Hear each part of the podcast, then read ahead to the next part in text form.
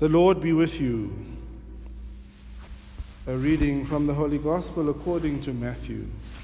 Glory to you, O Lord.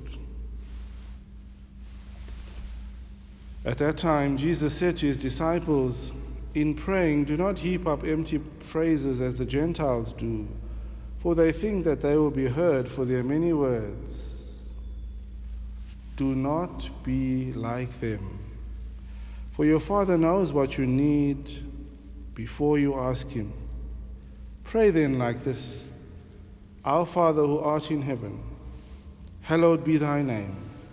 Thy kingdom come, thy will be done on earth as it is in heaven. Give us this day our daily bread, and forgive us our trespasses, as we forgive those who trespass against us. And lead us not into temptation, but deliver us from evil. For if you forgive men their trespasses, your heavenly Father will also forgive you. But if you do not forgive men their trespasses, neither will your Father forgive your trespasses. The Gospel of the Lord.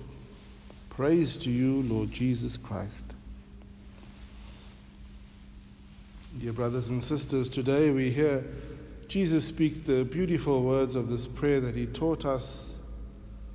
Our Father, already praying those words, Our Father, tells us the nature of this prayer is not a selfish prayer. We don't say, My Father, we say, Our Father. And these opening words of the prayer that Jesus taught us remind us that we cannot stand before God if we are not in communion with our brothers and sisters. After the prayer, we are told, For if you forgive men their trespasses, God will forgive you. If you do not forgive men their trespasses, God will not forgive you. And this is a fundamental aspect of our faith forgiveness. For many people, waltz and praise the Lord and do all wondrous things, but they have one enemy. Yes, we do have enemies or people who do not like us because they do not like us. But the Our Father and the message of Jesus today is touching the people that we have a problem with, the people that we don't like. We cannot stand before God and have unforgiveness towards even one person. That's the challenge of the Christian message. What is forgiveness then?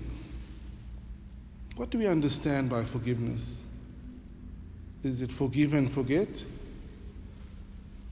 I believe that we have to forgive people who have hurt us, especially the difficult situations that we cannot forget. We have to remind ourselves daily that we have forgiven them. Very often, in a fight or a, a, quarrel or an argument, people begin to bring up things from the past. Is that forgiveness? Forgiveness, in the eyes of God, is wiping the slate clean. And even when your anger rises and that person does something else, not to bring up what they have done in the past. This is the most difficult task of the Christian forgiveness.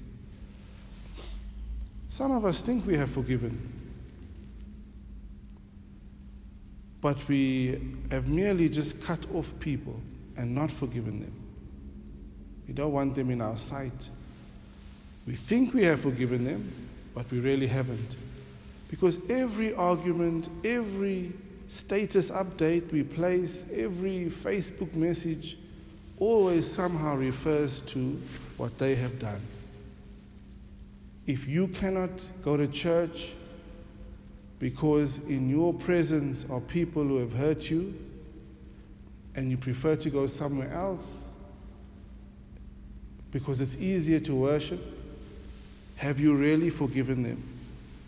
If you cannot be in the same company or the same chat group or organization with people because you think you are better than them, have you really forgiven them?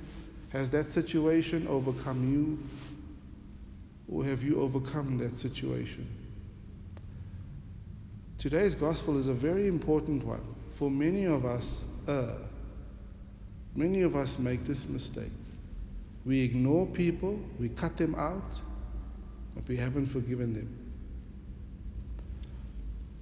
And if you have not forgiven them, Jesus says, your Father in heaven will not forgive you. God will not forgive us. We pray in the Our Father, forgive us our trespasses as we forgive others. There's a condition there. If you forgive, if I forgive those who have hurt me, then, Lord, forgive me. If I have not forgiven them, then don't forgive me, Lord. So we have to think hard this message, this gospel. Amen.